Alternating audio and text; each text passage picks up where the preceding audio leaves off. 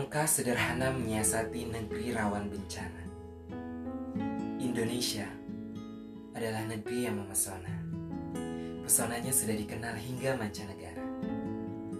Negeri yang dilewati garis katulistiwa ini membuat wilayahnya beriklim tropis, di mana musim hujan saling bergantian dengan musim kemarau.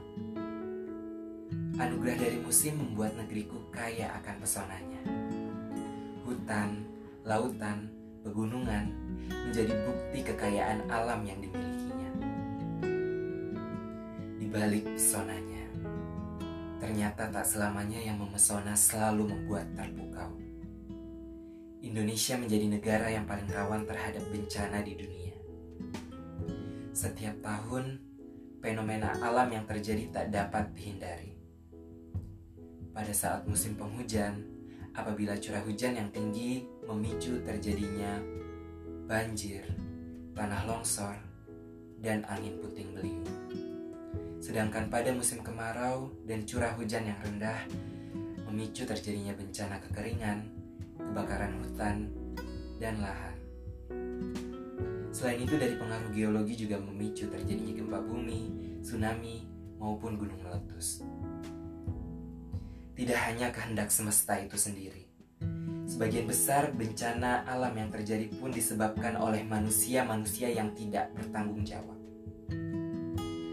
Kita bisa bersama-sama menjaga alam, menjaga yang telah diberikan Tuhan kepada Indonesia Langkah sederhana yang bisa kita lakukan adalah yang pertama, tidak membuang sampah sembarangan, walaupun itu hanya sebungkus permen yang kecil. Sebungkus permen yang kecil yang kita buang di sembarang tempat dapat menyumbat pengairan hingga menyebabkan terjadinya banjir. Yang kedua, tidak menebang pohon maupun membakarnya, tetapi dilakukan penanaman kembali walaupun hanya satu tapi sangat berharga untuk keberlangsungan makhluk hidup yang ada.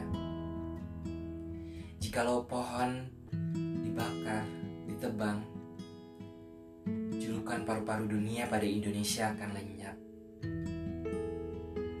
Tak ada lagi oksigen yang dapat dihirup oleh rakyat Indonesia.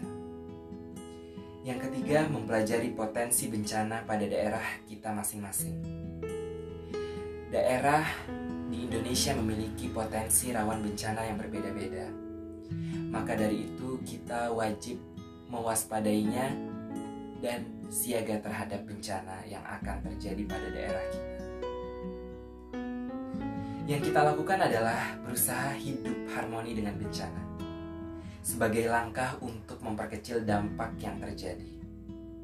Memang itu hanya langkah sederhana, Fenomena alam bisa terjadi kapan saja. Tetapi jika kita bisa menjaga alam, maka alam pun akan menjaga kita. thank you